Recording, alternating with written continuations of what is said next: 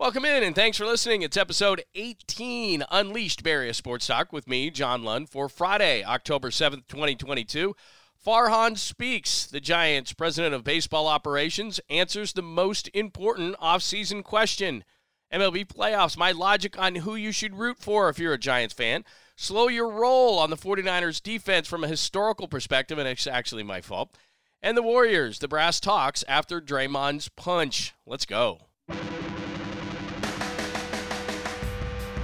What's happening? Happy Friday. Hope you are doing great. It's episode eighteen. That's where we already are for Friday, October seventh, twenty twenty-two. Tons to get to this weekend. Please listen while you're doing that. Thank you. Subscribe. Apple Podcasts, Spotify, where you get your favorite podcasts. Please spread the word as well. Interact with the show anytime you want. At John Lund Radio on Twitter. Whether you like it, whether you hate it, whether you have a question, attaboys, whatever it is you got, at John Lund Radio. Listen to me on my day job. K N B R six eighty in the Bay Area, K N B R dot com. You can stream us, all that stuff, with the voice of the 49ers, Greg Papa. We're on from ten a.m. to two p.m. Pacific. We'll get some YouTube shows, by the way. We're going to get up on YouTube, but we're going to start doing some live streams and things. We're waiting for that to get going, so stay tuned for details on that. As I said, thank you so much for tuning in. Thank you for listening to Unleashed. Let's get to it. We start every podcast with the leadoff spot. Let's talk some Giants in Farhan Talks. Ladies and gentlemen, can I please have your attention? I've just been handed an urgent and horrifying news story. And I need all of you to stop what you're doing and listen.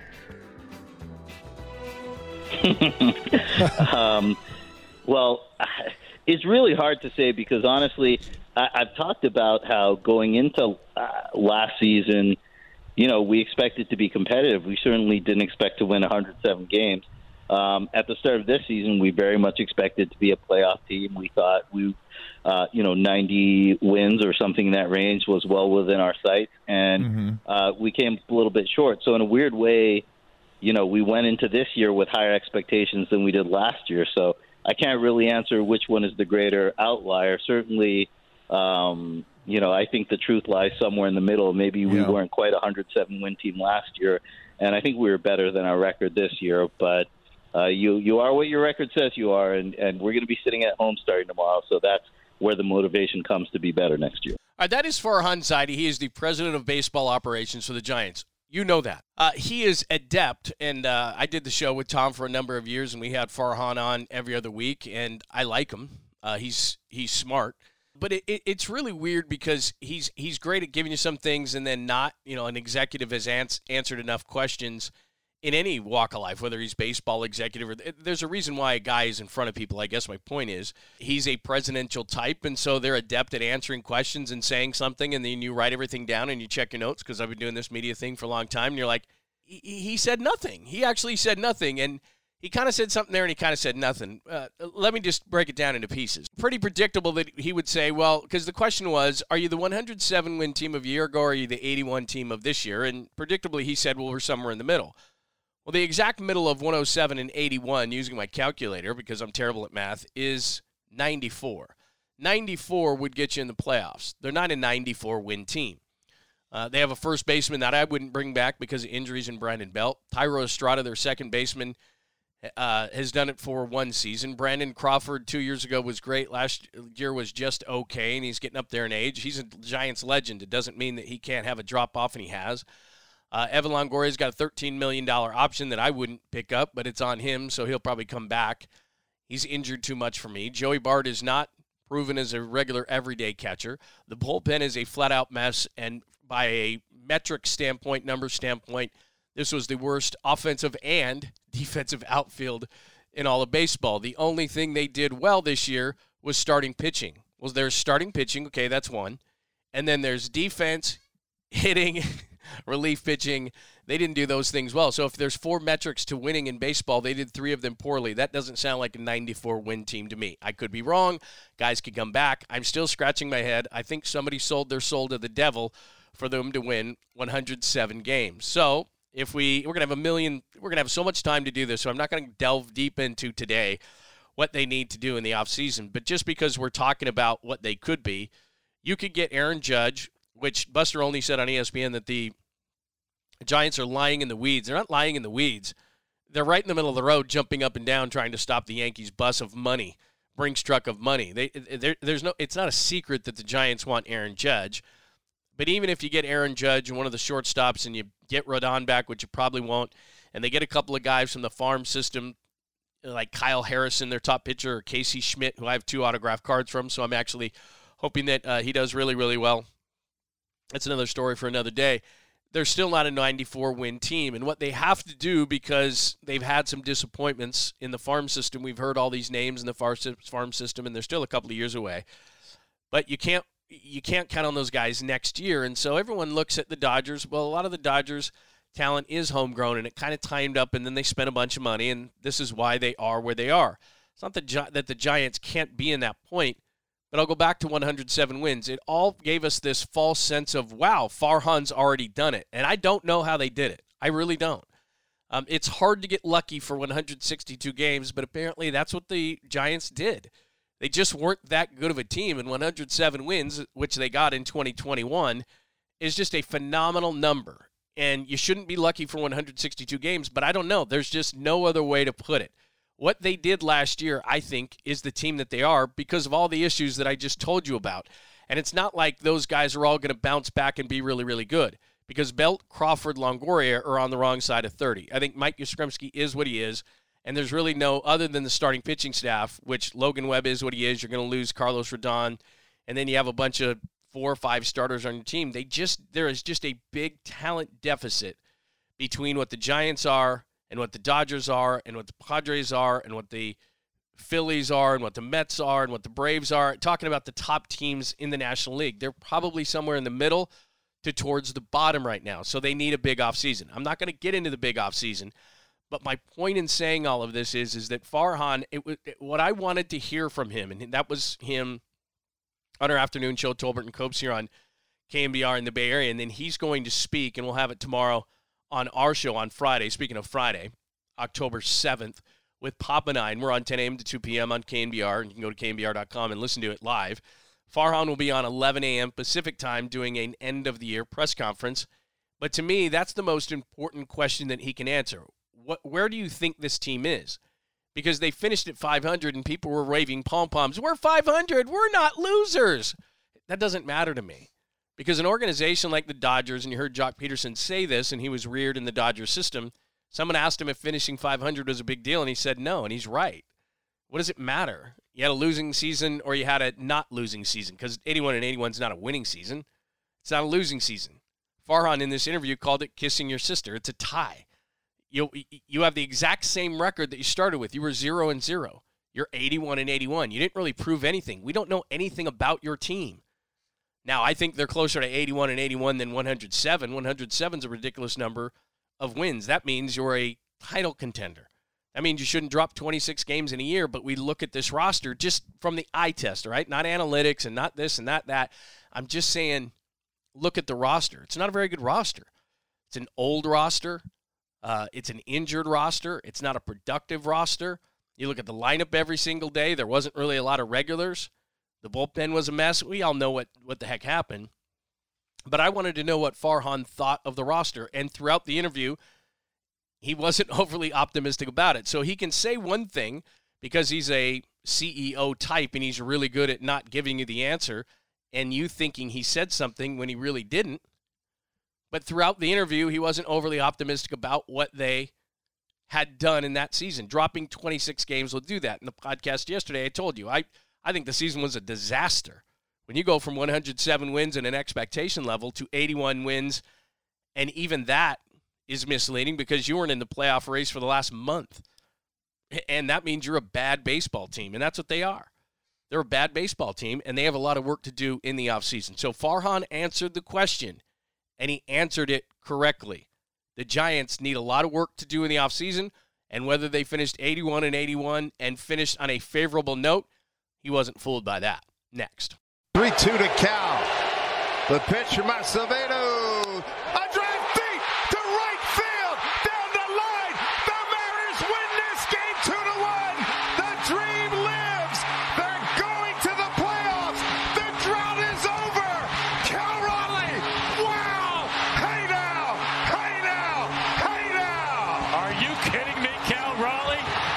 slider and hits it off the windows out there for his twenty-sixth home run of the year. That's right, the party is going on. Congratulations to the Mariners. That is Root Sports in Seattle. I don't know who the second voice was, but the first voice is Dave Sims, and I know Dave Sims. And what I without the Giants being in the playoffs, we knew we know that's who you would be rooting for if you're a, as a Giants fan. If you're listening to a Bay Area sports podcast, I'm assuming you are. We know who you're not rooting for. That would be the Dodgers. But who should you root for if you are a, a Giants fan? At John Lund Radio, I would be curious to know who you are rooting for. Let me know. But I'm going to try to use some logic here. The reason why I played the Mariners cut there is uh, they'll play the uh, Blue Jays in the first round in a four five matchup. The Mariners are at eighty-nine and seventy-two, and the winner faces the Houston Astros, who won one hundred five games this year. The Mariners hadn't made the playoffs since two thousand one.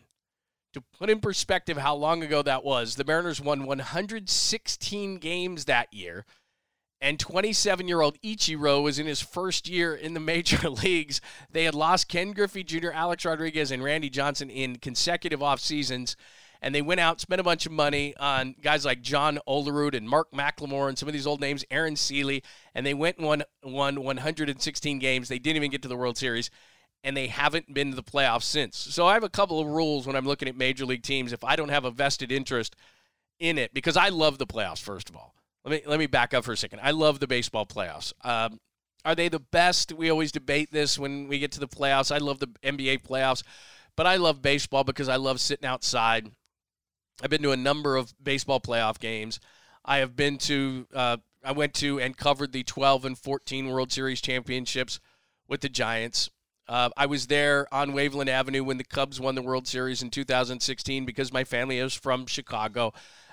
I've seen a lot of different events. I've seen N B A championships and covered the Bulls in uh, ninety-seven and ninety-eight, the Final Dance uh, Bulls. Uh, I've seen the Warriors win championships and been in the arena. I've seen the Pistons win championships, been in the arena. There's nothing quite like a Major League Baseball championship. I don't know why. The World Series, the trophy being handed over, the champagne flying, I just I think it's the best. And maybe I do think it is is the best, although N F L is great because it's one game, but I think it's baseball just because I think the pageantry and everything that is around it and guys seem to come from nowhere in baseball. It's just the best. So I have some logic when I think who to root for. First of all, I'm a West Coast guy, so I, I think West Coast. And I always think smaller market because they don't have all the opportunities or all the money, and so I kind of like the old, you know, smaller market versus the big market, which puts the Yankees out, but certainly the Dodgers out. So let me just take it by series. In the American League, it's Cleveland, the three seed, versus the six seed Tampa. I would prefer Tampa. I like the way they do things. And they're a smaller market team, so I'd, I'd like to see Tampa over Cleveland, and then the winner faces the Yankees. I'd like to, like to see Tampa. Toronto versus Seattle, I just told you, Seattle's a smaller market team, and they're on the West Coast. I know it's the Seahawks, and you hate the Seahawks, but the Mariners haven't made the playoffs, like I said, since two thousand one, which was the longest drought in baseball, so I'd like to see Seattle over the Blue Jays. Uh, the winner faces the Astros. I realize that's Dusty Baker, and so you may disagree with me and say, well, I, I, I want Dusty to win. So I get that. I still have a bad taste in my mouth from the Astros cheating, so I don't want the Astros to win, so I'm going Mariners and Rays. And this isn't who I think is going to win. I want it to be Seattle versus Tampa, and I want Seattle to win the American League. I'm saying that's who I want, not who I think. If you were going to ask me who I think, I think the Astros are going to win the American League, but I want the Mariners to win the American League. Now, as far as the National League is concerned, Cardinals take on the Phillies in the three six matchup. And the winner faces the Braves. I do not like the Cardinals. Maybe it's a Giants thing from years ago. I just don't. Respect the organization, no doubt. They always seem to bring up guys I've never heard of. I realize that Albert Pujols is in his last hurrah at the age of forty-two after surpassing seven hundred home runs. Do not care. I'd like to see the Phillies beat him. Uh, the Braves, I, I like the way the Braves do things. Maybe this is where I go away from my big market thing once. I'm not a big Philly sports fan. I like them better than the Cardinals. I think the Braves are going to win, and I would like to see the Braves win that side of the bracket. Now, the the matchup over on the other side of the National League is Mets, the four seed, one hundred wins, versus Bob Melvin's Padres, eighty-nine wins, and the winner faces the Dodgers. First and foremost, don't want the Dodgers. So it's Mets and Padres. Let's go back to my big market thing and West Coast thing. I'd rather have a West Coast team win. I'd rather have a smaller market win. Plus, who doesn't love San Diego? And then throw on top of it that Bob Melvin, is the former A's manager, and Bob comes on with us all the time. When he comes back to the Bay Area, he's a Cal guy, he's a Bay Area guy, so Bob Melvin. So now I've got Braves versus Padres. Again, I don't think this is the way it's going to be, but I'm going Bob Melvin. I'd like to have Bob Melvin. Are they going to beat the Mets, then beat the Dodgers, and then beat the Braves? Probably not. That would be a massive upset, but I would like to see the Padres. I realize they're in the Giants division, and you may have a problem with that. So I would love to see a San Diego-Seattle World Series. Uh, Major League Baseball would absolutely hate that. No one would tune in. And I'd like to see Bob Melvin win the World Series. Now, that's what I would like. At John Lund Radio, what would what would you say? What do I think it's going to be? I think it's going to be Astros and Braves. And I think it's going to be Astros winning the World Series. Astros, Braves, Astros winning the World Series. Maybe it's just the not anybody but the Dodgers side of me saying that. But realistically, and I'm I'm doing this in all objectivity, I think. I'm not sure that the Dodgers have enough starting pitching to get it done, although their lineup is very scary, and their bullpen is better than it's been in a long time. So that's my logic. I think Astros, Braves, I'd like to see uh, Mariners and Padres. Who would you like to see? Those are the baseball playoffs. I'm going to watch Giants or not, and I'm going to enjoy every second of it. Next. And that's what caused Stafford to get it out and be incomplete. Third down and nine. Bosa. The sack. There's Nick Bosa, and it, for what it's worth, E S P N, and we all, everybody loves lists, and it doesn't matter how early, and you know they can people have, can apologize and da da da da. We're four weeks into the season, which because now there's seventeen games, and I'm no math whiz, as you all know. People like to do the quarter poll awards, twenty-five percent through the season. Well, we're not quite twenty-five percent through the season, but people are jumping the gun, and Nick Bosa is being called the Defensive Player of the Year. And the 49ers defense is only giving up eleven point five points per game. To put that in perspective, the all-time record for least points, well, I shouldn't say the all-time, over the last fifty years, the least points given up in a season was the two thousand Ravens, who won the Super Bowl, and they gave up ten point three points per game. The 49ers, through four games, are at eleven point five points per game. So pretty darn good.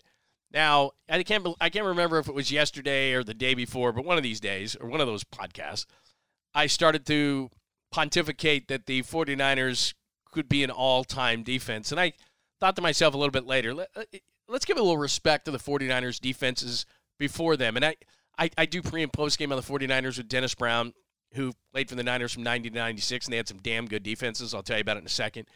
And Ronnie Lott's rookie year, Dwight Hicks and the Hot Licks and, and that defense. And in two thousand eleven... Jim Harbaugh's first team and number of teams with Bowman and Patrick Willis and Aldon Smith and, and Justin Smith and those guys. So uh, let's put a little respect on the 49ers because over the years it's overshadowed by Steve Young and Joe Montana and Jerry Rice and Ricky Waters and go on down the line. All the great uh, guys that have that have offensively played and all the big numbers that all those guys have put up, and we've forgotten about the defenses.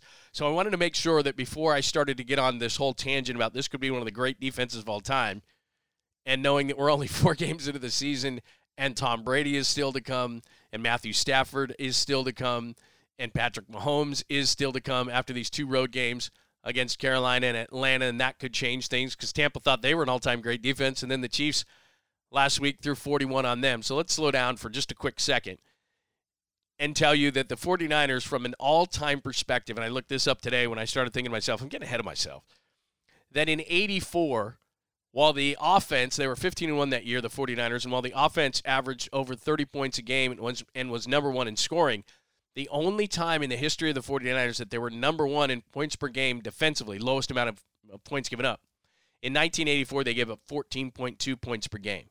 In two thousand eleven, Jim Harbaugh's first year, Patrick Willis, Navarro Bowman, and the crew, they gave up fourteen point three points per game. And then Dennis Brown pointed this out to me. He said, you know what, look up our numbers because we were pretty darn good. And ninety-two, they gave up fourteen point eight. ninety and ninety-one, they gave up fourteen point nine. Dennis was on both of those teams. And remember the ninety-four team, which had all that talent. Deion Sanders came over for a year. Eric Davis. You know, they just had a, a multitude of players. Eddie DeBartolo spared no expense. They were incredible. Um, we had Dave Wilcox in studio for 49ers pregame show at the stadium, at Levi's Stadium uh, over the weekend, and I looked his seventy-one team up because he was talking all about all the stars that they had on that team. and they gave up fifteen points a game in nineteen seventy-one and Ronnie Lott's rookie year when they won the Super Bowl, their first against the Bengals in Detroit, they gave up about fifteen point six points per game. So I want to make sure that I give proper attribution to those teams that were so good, because I, I was looking some of these teams up. You know, the eighty-four team, which I told you was the best defensive team and the only team to have the lowest points in the league. And we're looking at guys like Jim Stuckey and Dwayne Board and Danny Buns and Jack Reynolds and Kena Turner. And then you look at the secondary, and it was still Dwight Hicks and the Hot Licks. A few years later, Ronnie Lott, Eric Wright, Carlton Williamson, Dwight Hicks. So that was that type of team. You know, you look at the ninety-two team, that among that group that Dennis Brown was on, Pierce Holt, Michael Carter, Tim Harris, Bill Romanowski, Eric Davis, Don Griffin, those kind of guys. So that was a low number. And then the two thousand eleven team, which I talked about, which you could probably name every starter, but Ray McDonald, Justin Smith, Ahmad Brooks, Navarro Bowman, Patrick Willis, Carlos Rogers, Terrell Brown, Dante Whitner, our good friend, Deshaun Goldson. So I just wanted to take a second, and not really, there's no real point to this whole thing, but the 49ers have had some great defenses, I guess is my overall point. And before we start saying, well, are they going to be an all-timer on the level of the two thousand Ravens that gave up ten point three, or the, you know, the Giants defenses with Lawrence Taylor, or the eighty-five Bears, or some of the Steelers teams in the seventies. We go on down the line with some of these great defenses. And through four games, analytically, the 49ers are there. Yards per carry, which is a big a big statistic. A pressure rate on the quarterback, which is a big statistic. They're number one in all those things across the board. They are a really good defense. And take into account that the middle of their defensive line, and they have a ton of depth there, but guys like Eric Armstead and Javon Kinlaw aren't even playing right now. They've had a major inj- injury to Azeez Al-Shire. But on the positive side, Jason Verrett is back practicing, and Jimmy Ward, who I think is their best member of their secondary, can be versatile. He can play safety. He can drop down into the nickel sl- nickel spot. Uh, Jimmy Ward is their best defensive player. Just ask him. He'll tell you. He was great when we came into camp, and then he got hurt shortly thereafter. Those guys aren't even playing right now. So they can add a lot to their secondary. They can add a lot of versatility to their secondary. And guys are just starting to, I think, hit their stride opposite Nick Bosa. Samson Ebukam is having a great year. Uh, Drake Jackson is a rookie second-round pick out of U S C that I think is going to get better. So this defense, I don't think, has, has hit its peak. But having said that, they haven't played the best teams they're going to play as well. Now, maybe they can fatten up their numbers a little bit more against Baker Mayfield and Carolina this weekend. Hopefully they can do the same against Marcus Mariota and Atlanta.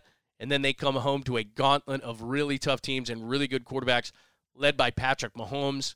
Uh, Tom Brady's going to be coming in. Matt Stafford's going to be back. So there's going to be a lot of proof left for this defense, but they're up to the task. They're really good. I just don't want to get too far ahead of myself, and I want to make sure that I acknowledge that the 49ers have had some damn good defensive teams, and this is just going to be one of them. It could be the best, but we can't say that just yet. Next. Did, and didn't practice. No. I assume that was at least part of the disciplinary action. Yeah, I mean, space is good. And Steve's going to speak to you as well, and, but I'm not going to get too much into, like, more than he was here. He apologized, and he didn't He didn't practice. Did he leave right after? Yeah, he went home. Um, anytime there's some something that happens, um, we try to uh, handle things internally. Um, it's very difficult to to uh, keep everything in-house, obviously. Um, but... Um, Bob handled uh, your questions, and so I'm not going to um, answer anything um, anything more because Bob already um, answered what needed to be answered. The only thing I will say is that uh, Jordan has been fantastic throughout camp. There was a report that I was made aware of last night that someone someone put out there that uh, that Jordan had an attitude in camp. Nothing could be further from the truth. He's been fantastic. So.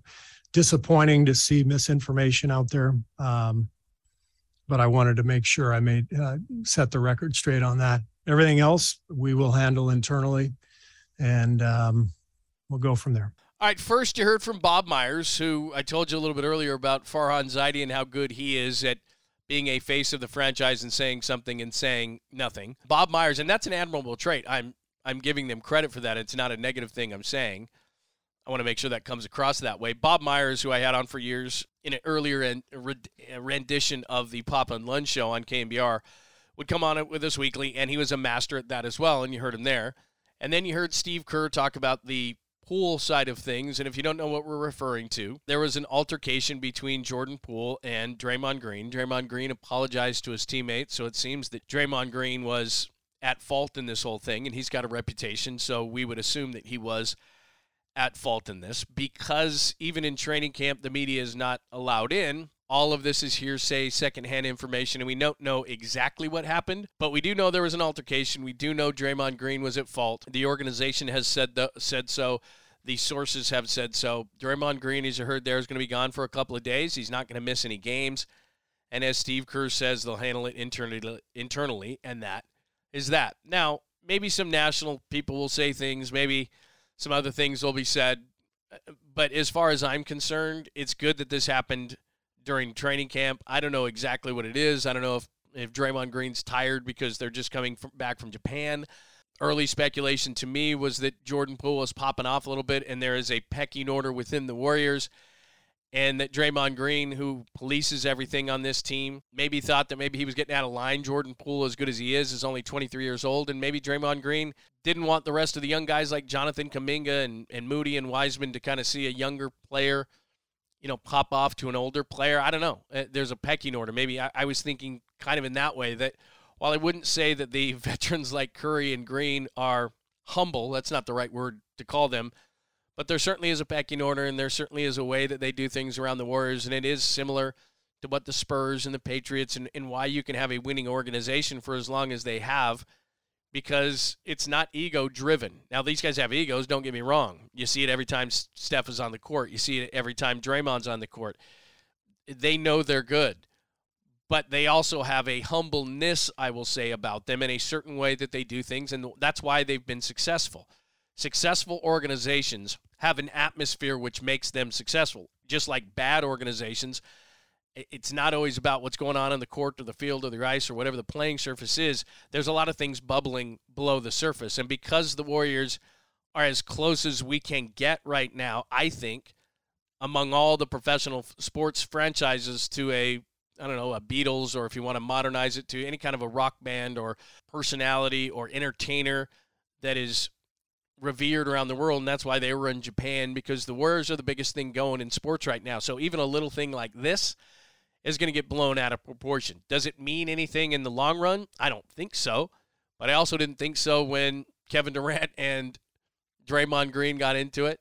You just never know where everything's going to bubble. We can stick a pin in this thing for, for now and think, is this going to cause any rift later on down the line? I don't think so, because I think Jordan Poole is going to get paid here very shortly, and it's not like he's going to say, nah, I don't want the Warriors' money. Now, will this cause a rift down the line with the organization and think, gee, we're not going to pay Draymond Green max money because of this? I don't think that's the case. Uh, I did see something that I thought was rather funny and consistently erroneous, which is somebody saying that, I think it was Scott Van Pelt, actually, who I like on E S P N, saying that Draymond Green is more valuable to the Warriors than he would be another team. You don't think if Draymond Green was on the Lakers that they would be a championship contender? Or on the Suns, where he could give him some physicality and get Chris Paul off the ball sometimes, they wouldn't be better, or go on down the line. There's not a team that Draymond Green couldn't make better. If you looked at the teams around the league that are championship contenders, put Draymond Green on the Celtics and see what happens. They'd have beaten the Warriors, probably. I mean, Draymond Green is a is an underrated player who everybody thinks is actually overrated, because they actually don't watch the sport and they look at too many numbers and they don't actually see what's going on in the court and all the different things that he does. Sometimes I'm not a fan of Draymond Green. I'm not a, a fan necessarily of the Draymond Green podcast or some of the things he says or does. But there is no denying that Draymond Green, while not the most important factor in all the championships that the Warriors have won, uh, that would be Steph Curry. When Kevin Durant was around, that would be Kevin Durant. But I don't think you can put him any lower than third. All due respect to Klay Thompson and others that have helped the Warriors win championships, he's probably third most important, and there's no denying that this is a dynasty.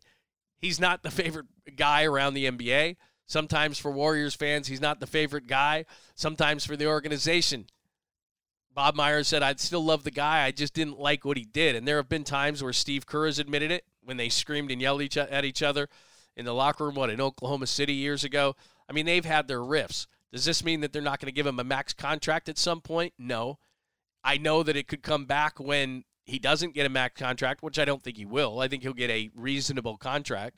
And if he decides to turn it down, then that's on him. And some people will look back to this thing and say, there's just another thing that Draymond Green did. I don't think that's the case. It's Draymond being Draymond. It's not a big deal. At some point, as we stick a pin in this thing, it could rear its head again.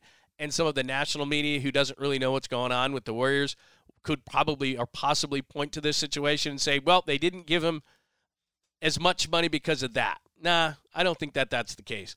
I just think it's before the N B A season. There's not a lot to talk about. I am glad it did happen before the season, not during the season. Draymond Green will settle down, and this will probably be nothing. It's time for One for the Road.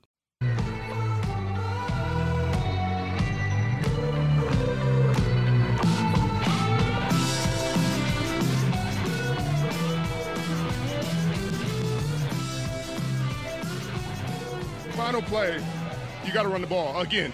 Like, I, I mean, I wish I had Marshawn up here. Like, one yard. You need one yard. Run the ball. Run, what? Run the ball. C T. He's triggered. All he has He's to triggered. do is run the football. Like, necessary criticism. I'm not, you know, I've said enough criticism for him, but God dang it, run the dang ball. Like, learn what? from I, your mistakes. I don't. Can somebody fill me in? What is he yeah. referring to? I'm, I'm confused. Have you been in this situation before? Run I, the ball. Oh, you think Richard Sherman was done? You you you you know who I feel bad for?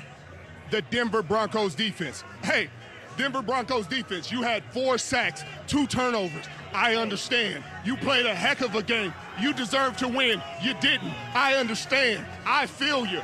In order to get a Super Bowl this year, you got to be historic. I tell you what, you got to be historic. To recap it, the Colts beat the Broncos twelve nine on Thursday Night Football in regulation.